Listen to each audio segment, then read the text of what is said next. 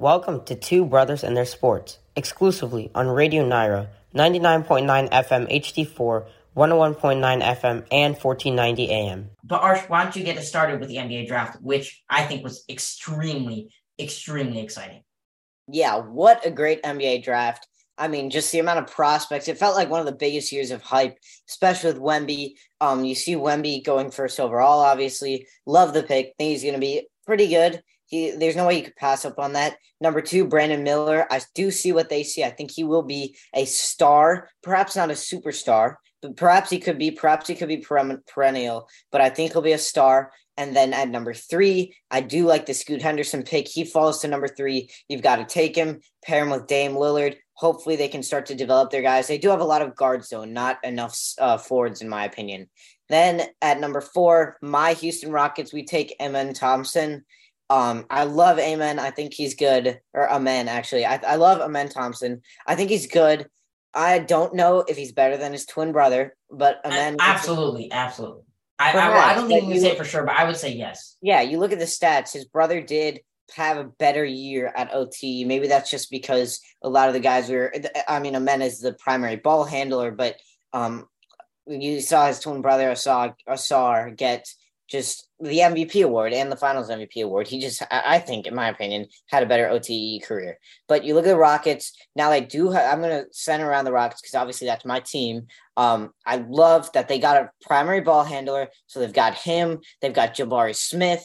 Hopefully, it'll be it'll look like him at, at starting day, or maybe at the end of the season. We can look for a starting lineup of him obviously. Jalen Green. Um, you look at Alperen Sengun, who's been very good. You look at Jabari Smith, and then you look at Cam Whitmore. And I'll get to that after you do your top five take.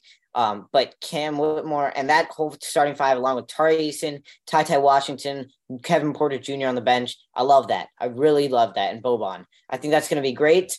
Um, but I so I do like this pick. I think it does fill some holes. KPJ wasn't bad, but they needed anywhere any help that they could get. So I do like that. And then number five, obviously, twin brothers going back to back.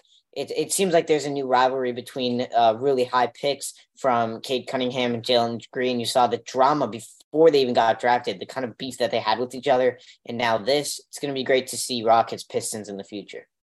Yeah, so I want to start off, and you talked about Amen and Ausar both going top five. Number four, Amen. Number five, Ausar to the Pistons, and you talked about number four to the Rockets. Um, and they're they're the first brothers selected in the top ten of the same draft, let alone back to back, let alone top five. Both of them incredible players for overtime. Amen was the first overtime elite player ever drafted in the NBA, which I think was very significant. But not only that, we know how great of a player he was. Scoot number three with Dame. I, I know you talked about it a little bit. I was just surprised with all the all the news surrounding Damian Lillard and all the news surrounding the Trailblazers. There were three options going to the draft. They pick at number three, which they did.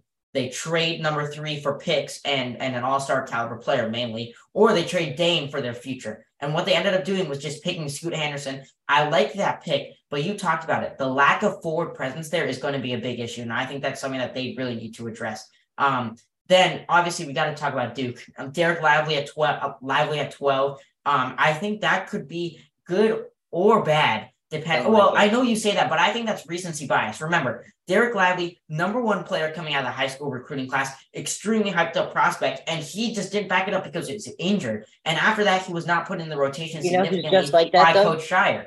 You know who's just like that? Harry Giles. I know, I know Harry Giles is exactly like that, and I understand what you're saying. But Harry Giles came out of high school with an ACL tear, almost tore it again in college, and those there were significant injury concerns with Harry Giles, and he was still the number five player. There were never any injury concerns with Dereck Lively, and especially in the NBA now, I think it could be a hit or miss guy. He could either live up to his potential, which he has not yet, or he could be a guy that continues to get injured, which I really hope doesn't happen because he's a great player. Um, even if he doesn't, I, even if he doesn't, like there's another middle ground. He doesn't get injured, but he doesn't become, he doesn't live up to the. Well, I don't think that's kind the case. I think he has. I think the only thing that could hurt his potential is injury because he has great potential. He's a great ball handler and he's able to space the floor at seven foot one, which I is crazy to say.